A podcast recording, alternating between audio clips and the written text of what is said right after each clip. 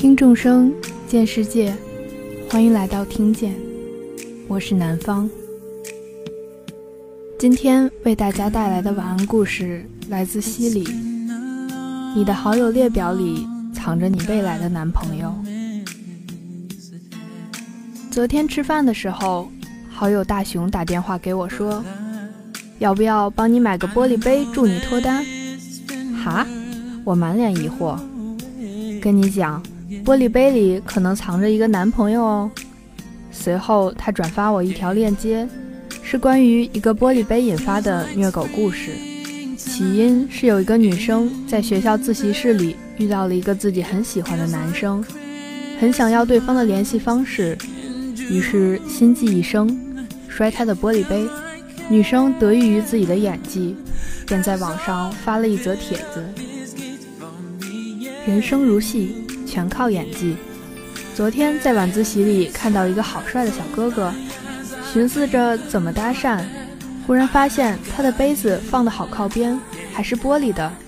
默默在心里演练了好几遍，起身假装去卫生间，路过小哥哥的桌子，用衣摆扫掉他的杯子，假装被吓到，赶紧道歉，一气呵成，全程演技爆表，不去拿个小金人儿都对不起我自己。和小哥哥一起收拾了玻璃渣，小手手还碰了两次，我的小心脏扑通扑通的。成功加了微信，表示我一定赔一个一样的杯子给他。为表诚心，我还专门拍下了他的 logo。今天是多么完美！直到我回到了寝室，给室友描述了这段充满粉色泡泡的经历后，美滋滋地打开淘宝。我的天，你只是一个玻璃杯而已。你为什么要这么贵？我用的玻璃杯都只要三十多呀！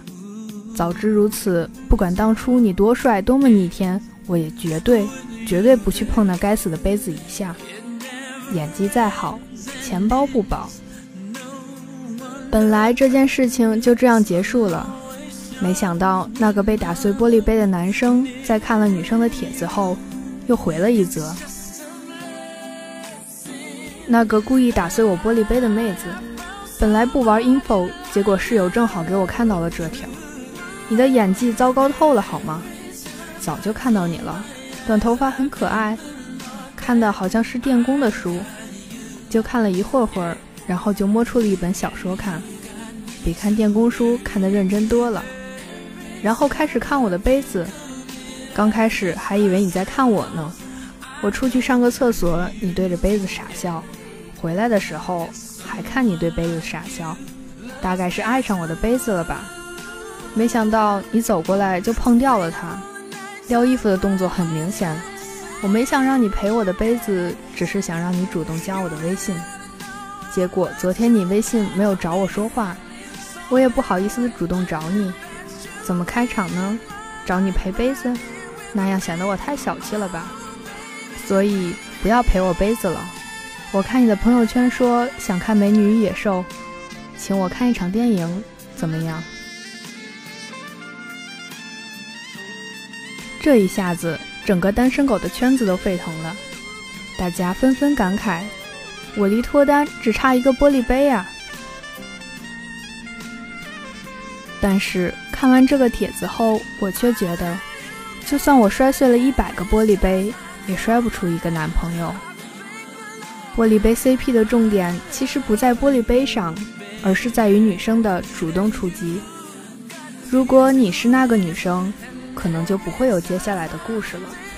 你单身的原因不是因为没有玻璃杯，而是不够勇敢啊！很多女生遇到喜欢的人都是畏畏缩缩，不敢主动，更不会有故意摔坏对方的玻璃杯的行为。喜欢一个人就是这么怂啊！不要说去主动勾搭一个第一次见面就喜欢的人，就算他躺在你好友列表里几百年，你都未必敢主动和对方聊一句。我一直觉得一见钟情可遇不可求，你未来的男朋友很可能就藏在你的好友列表里。有次我这么说的时候，办公室一群女生都纷纷摇头，觉得不可能。要是自己好友列表里藏着未来的男朋友，估计现在孩子都有了，但很少说话的蚊子和我们讲了他的故事。蚊子读小学的时候，参加了学校一对一的扶贫计划，每个小孩都对应一个对方贫困学校的小孩，他们要互通信件，保持联络。二十年后，一次公司聚会，蚊子偶然认识了她现在的老公。婚后聊起童年的趣事，她惊讶地发现，原来当年和她保持了一年书信来往的小朋友，就是她现在的老公。人生所有的相遇都是久别重逢，很可能在他没有成为你老公之前，曾与你在同一个时空做着同一件事，有着同样的感受，甚至是还没有见过面的时候，在你的朋友圈给你点过赞。某天有机会真正认识的时候，彼此感慨：原来咱们早有交集了，咱们原本可以早些在一起的。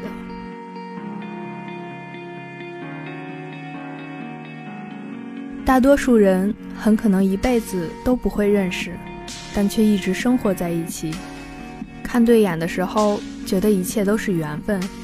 原来我们早就认识，却没有早一点在一起。你可能在写字楼的电梯里和他打过无数次照面。有一天电梯忽然坏在了六层，为避免尴尬，只好边走楼梯边聊天。于是故事就这样开始了。人生总有很多巧合。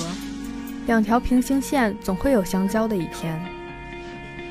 那个藏在你好友列表里的人，总有一天会出现在身边，告诉你：“我喜欢你很久了呀。” I'd love nothing more than to be a part of your life.